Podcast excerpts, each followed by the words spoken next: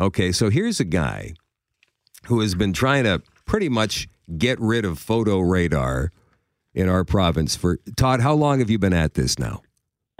Uh, let's say eight years. Okay, so and, and you've been dedicated to this, and you've been called wacko and wingnut by a lot of people for the uh, extreme measures you take. I personally ad- admire what you've done um, and what you continue to do. And so, uh, what's what's the new wrinkle? What have you found here from your lawyer friend? Well, it's a bit convoluted, so let me set it up this way. When we've raised the issue in the past with the city that these mobile photo vehicles break every parking law on the books, literally, including parking inside of crosswalks, blocking uh, sight lines, the city has responded a few times to say these photo guys are peace officers and therefore can park anywhere they want to. Well, that's a whole other matter. However, the point being is they deem them to be peace officers. However, the Winnipeg or the Police Services Act replaced the Provincial Police Act. This was passed in 2009 and, and was proclaimed into law in 2012. In doing so, the province omitted Section 80, which confers peace officer status to special constables. So it gets a little bit complicated there, but lacking Section 80, uh, which was purpose, purposeful, uh, omitting it, the peace officer status, including that of photo enforcement operators post 2012, is not is not existent, or at least very questionable. Um, and that direct question was put to Justice Minister Stefanson a few times, and she's not responded. Okay, so you, what made you think of this particular clause? Well, the fact that these guys are trained for 40 hours uh, to, to, before they become uh, radar and laser experts. Literally, they go to court and they get expert weight.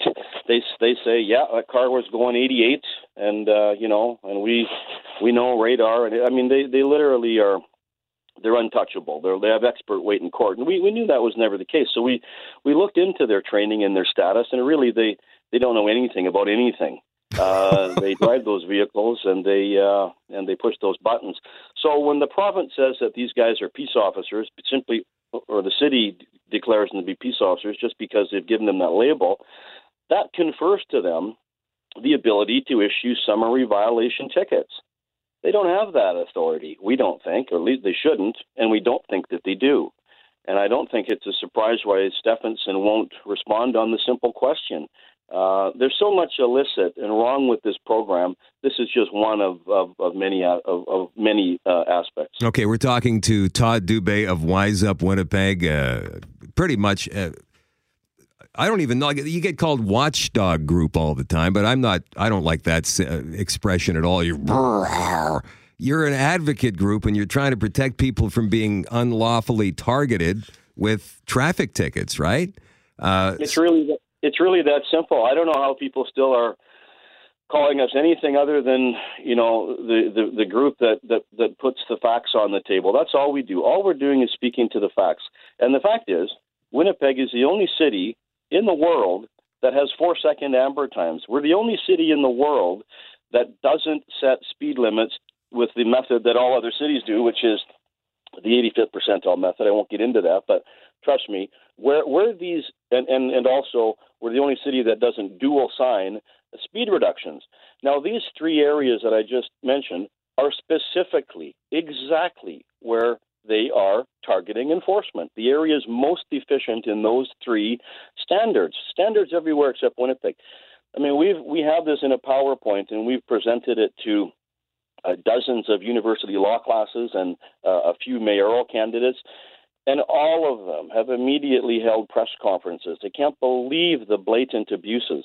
And it, shockingly, you know, whether it's Heather Stefanson, Brian Bowman, uh, Blaine Pedersen, the MIT minister, none of these people, not one of them, has ever spoken a word about these photo enforcement abuses, and it's reached the point where it's just become unacceptable. And and I'm going to start getting more aggressive, and that means the court and in other ways. So we just can't believe what government has become. So you're going to take the province to court over this? I've got three court cases coming up. One on Wednesday, in fact, on the amber timing issue. We have experts coming in from North Carolina, another one from uh, another um, uh, recognized, well, world leader in physics and and and uh, the physics of amber timing, uh, an, an engineer. Uh, I mean, it's indefensible to have four second amber times. And, and by no coincidence, it's exactly where we have these high incidents of not only red light runners uh, in the data, but exactly where the, the top 10 in, uh, collision intersections are every year. And this is a no-brainer. Todd, I let's mean, get back one second. Let's get back to the, uh, the, the new one here, where you're taking that one section of that act, the government act there, and saying that these people who are issuing the tickets are not peace officers. This goes back to 2012, correct?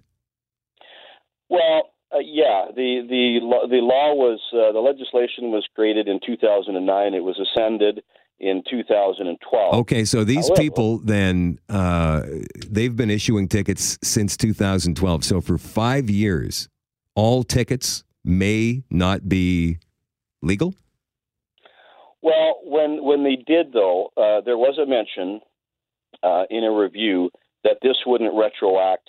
Uh, it would just be as of that date. So it didn't. It didn't. It didn't remove the the status of uh, people that may have been appointed uh, peace officers prior to that date. However, since 2012, we feel as though that was purposely omitted. There was a death in 2014 I believe, where this was drawn into question. With uh, Todd Dubé of Wise Up Winnipeg. And so Todd says he's willing to take the province to court over, and you've got several court cases pending, including one coming up on Wednesday. Uh, but this one here with the uh, the section of the law that was never enacted back in 2012, Todd, and you say there's no retroactive uh, purpose or retroactive clause in this law that will allow people to get their money back for infractions of photo radar from the last five years. So, okay. why wouldn't the province just enact the thing then? Well, um, I don't think that they are cooperating or accommodating the city's uh, position anymore. I, you know, they're, they're 50-50 partners in the revenue of this program, but the the abuses are so blatant. They're they're so, they're so um, wide now in terms of all these things I mentioned, speed limits and amber timing, what they're what they're targeting. I mean, everybody that gets these tickets, they know they're not bad drivers. These are technical fouls that they've been, you know, caught up in. But the the issue is here is the the province stopped appointing special constables in 2009 when this new Police Services Act was passed.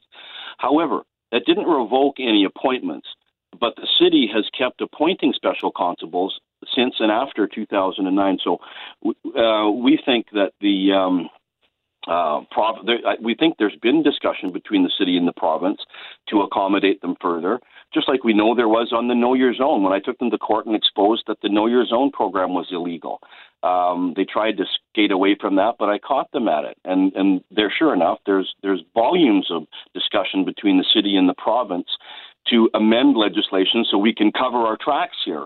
Well, the province didn't cooperate with them. The city had to hold a press conference and admit that this was all illegal. Mm-hmm. I'm not done with them on that yet. We're going to court uh, shortly again on that. Dude, you know what? However, you're, you're very tenacious, I got to say. Um, and uh, we need more people like you who are willing to hold government's feet to the fire to make things right. Because you're right. This is uh, technical fouls, a lot of them, right? They're, you know, a minor little uh, thing that you all of a sudden I'm paying two hundred and fifty or three hundred dollars for with, with absolute outrage. There's no need for that kind of. People are people are tired of losing to their paychecks to the city, uh, and it just isn't going to happen anymore. That's why we've swollen now to 8,400 members, and if people are listening and they want to they want to join this fight, go on to our Facebook page, become a member.